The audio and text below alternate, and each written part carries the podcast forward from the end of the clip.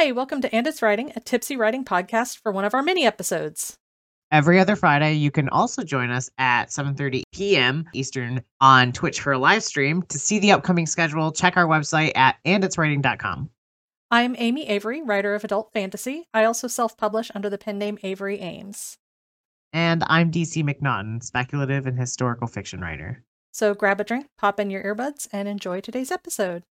Hi, so today we are going to talk about imposter syndrome. Yay! I can't believe you only gave us fifteen minutes to talk about this. Maybe it'll be a little bit of an extra length mini episode. We'll see. We may get a little ranty. Because, yeah, there's there's a lot to say about it. I just have a lot of sad stories, man. I'm a vet, and I have a lot of sad stories about imposter syndrome. Very traumatic. there's, there, yeah, there's a lot of stories. Yeah. And if you don't know what imposter syndrome is, imposter syndrome is that feeling you get when you feel like you're garbage. You feel like you're garbage, and you feel like you've somehow tricked other people into thinking you're not garbage. It's like, they don't know. It's that meme of like the like bad drawing of the person in the corner that's like, they don't know. They don't know. It's they don't know I'm garbage. They don't know I'm bad. So yeah, it's very like, if you get a success, you're like, oh no, I don't actually deserve this. They're going to find out and they're going to take it away. Yeah, like you get your agent, and I swear, anybody out there who does not have an agent or who has gotten an agent has definitely had this feeling. You get you get the email, and then it says, I want to sign you as my client. How do you feel about that? And you're like, yeah. And then like six, you know, six hours later, after you've come down from the whole thing, you're like, she is making a huge mistake. Should I tell her? Yeah, it's like, oh, what happens when they find out the truth? Oh, she's going to see the real me come in a few months when I don't give her any good shit anymore. This has all been some kind of mistake. And, like, my thing right now is the whole thing with, you know, I just turned in a book. And every step of this process feels fake. Like every step you're like, this is not real. This can't really be happening. I don't, I'm not good enough for this. What is it? Or th- did I somehow like pull the wool over everyone's eyes and they think my book is good when it's not? They're sure going to see how shitty I am when my book gets on the shelves and they lose a bunch of money. When I get all those one star reviews. It's not going to be my fault that you bought my book. So I guess we've kind of talked about what it is and how we experience it. The good, the important question that I don't know if I have an answer to is, do we have tips for dealing with it? Well, as my therapist would first say, she would she would ask me, Darren, where do you think these feelings are coming from? Let's like when when you feel this way, what are What are the things going through your mind? What is your logical, your logical and emotional mind telling you? And like, therein lies how you fix it, because you have to know the root of the problem. You have to know why you're, why you're being this way. A D H D and being a former gifted kid. That's where it all comes from. Why, why are you feeling this way? I think, okay, I actually read, I'm going to go on a little bit of a tangent here, but we've got plenty of time. Definitely. I actually read a post somewhere, it may have been Tumblr, about how people in pretty much my generation and younger, I'm elder millennial and younger, have learned to like not trust praise because of the whole like participation trophy thing. Because...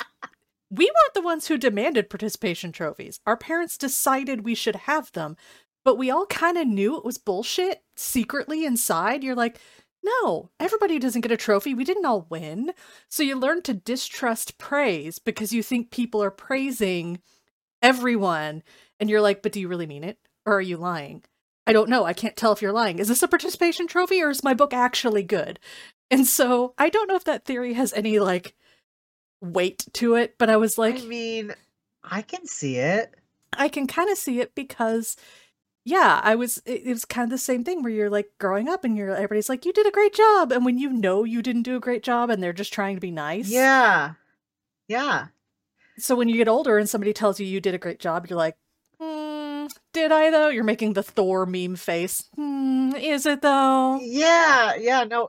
And it, and it gets a lot worse than that. Like, like, you know, one of, one of my partners, and he's not a creative, but like I can give him praise and he like, he doesn't know what to do with it. Like he, mm-hmm. he literally like shuts down almost. And, and this is, this is true for some people. And, you know, for him, it was a case of, you know, kind of what you're talking about, like where you've, mm-hmm. where, where you kind of know that you can do better, but somebody tells you you've done the best that you can anyway. And, and mm-hmm. it's that participation trophy thing. And, and we're like, it's, it's so bad in some people that like, you actually have to train yourself out of it. Mm-hmm. Like we are in the middle of training my partner out of it right now, because it's gotten to the point where like, he'll, he, you know, he gets to the point where he'll lie about things so that he can come across as if he's doing his best, even though he can't. Like, there's like a, there's a lot of like deep shit that goes on here. So I think that trying to figure the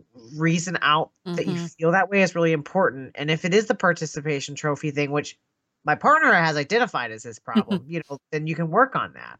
Is it, is it like a core lack of self-confidence in yourself, or is it a distrust of other people? Sometimes it's both.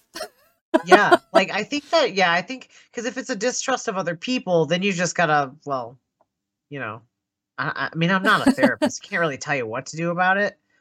I think sometimes you have to logic, you have to logic away who's being nice, if that makes sense. Because if it's like, you know, your sibling or something who's always been like supportive, or like a friend who's always been there for you and they're like, oh, it's great, you know, they might just be being nice. But if an agent is like, I want to represent you, they have no motivation to just be nice. Yeah. They are there to make money. I mean, they're nice. I'm not saying like agents are ruthless and horrible creatures or whatever, but the point is to make a business relationship. Uh-huh. And yeah, they they don't have any reason to lie. No, in fact, they have like negative reasons to lie, because like they are, the, the, it is hard to sell a book right now, y'all. Mm-hmm. It is, it is fucking hard. There's, there is definitely some shit going on in publishing. They're not going to email you and ask you for your damn book if they don't like it, because they have to sell that shit. Like there's mm-hmm. no way that they're going to work with you if, if it sucks. And I know that's, I feel like such a fucking like, I, I'm like, yeah, listen to yourself talk, Darren. And like, and like in my head, I'm like, why, why did Sarah, you know, she definitely took me on as a, as a client because I had queried her three times and she felt bad for me. So she said, yes, finally. No, she has like, like I said, she has no reason to just be nice. It's yeah.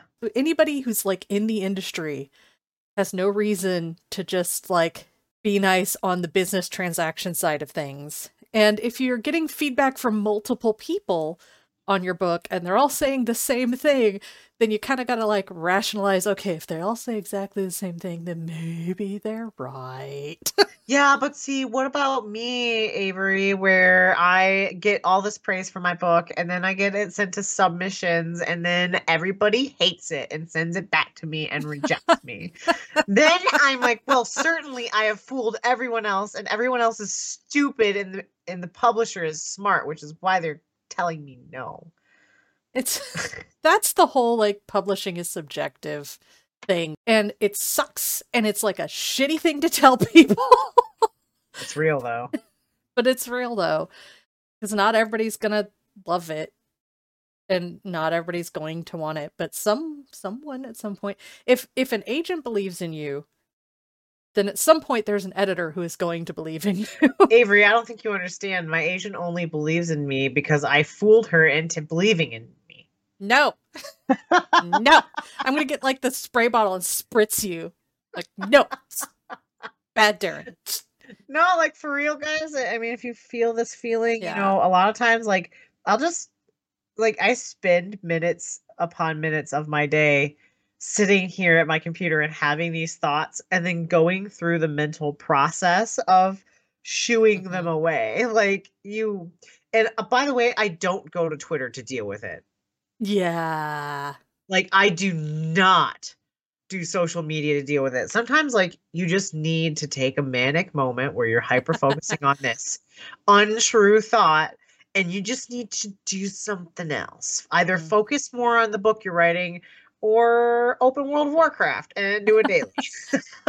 You know? Yeah. And for me, a lot of times when it hits like the real bad spiral is when I'm hitting a depressive spiral because I also have bipolar.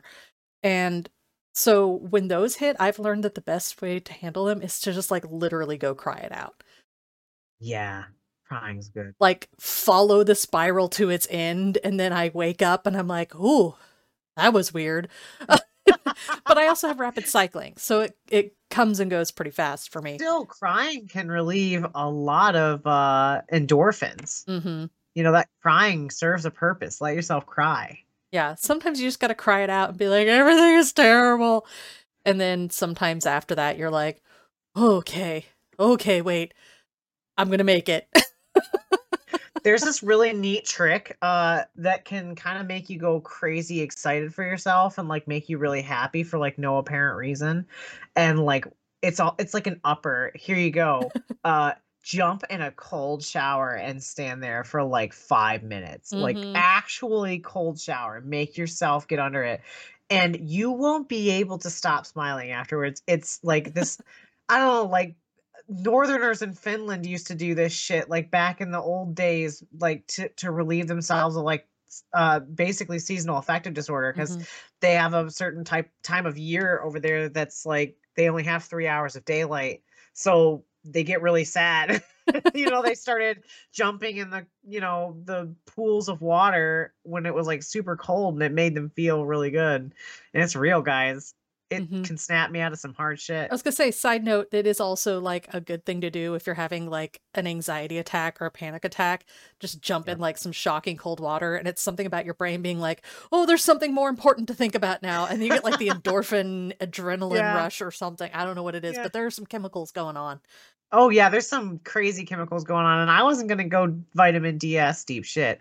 Um, but yeah, I do that shit for my panic attacks and anxiety attacks all the time. And it's the one thing, if someone can actually drag me into that shower, because I won't often go in on my own. it's, it's an anxiety attack. Come on, people. Like, it feels so good. I'm picturing you like when you're trying to bathe a cat. And you're like dragging, they're like scrambling and like pushing against the walls. I mean, pretty much though. It's accurate. But yeah, I do think, I think the, the best thing is, I mean, yes, do the cold water thing if you need to or whatever, but our kind of initial thought, what, which was think it through. Yeah.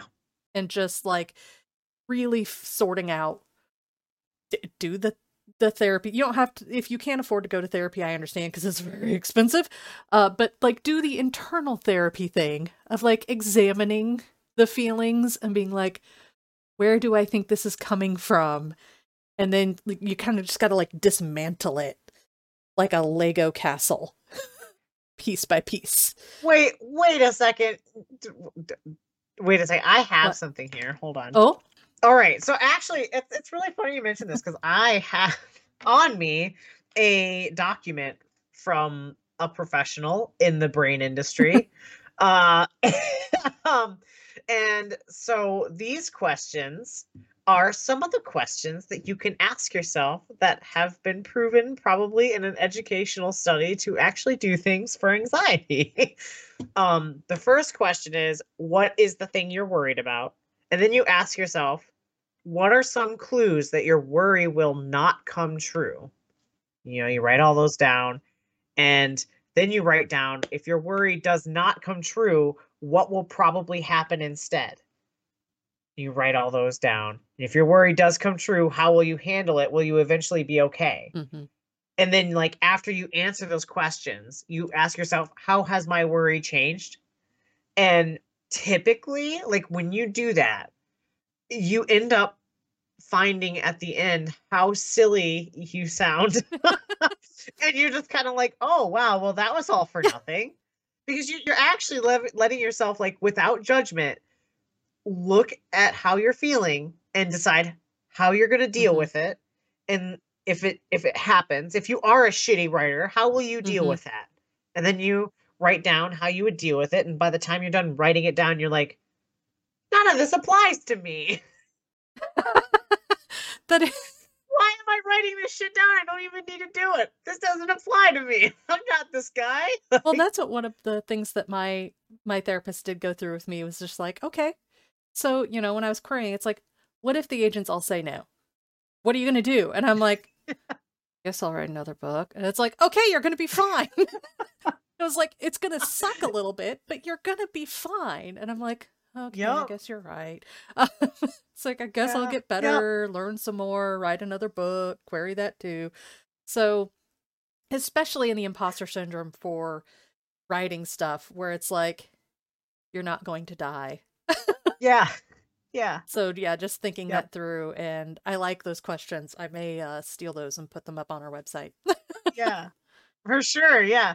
And like, you know, the reason you do this, it's because when your brain starts being anxious about something like my agent doesn't know I'm a terrible writer, my agent doesn't know I'm a terrible writer, or my friends don't know.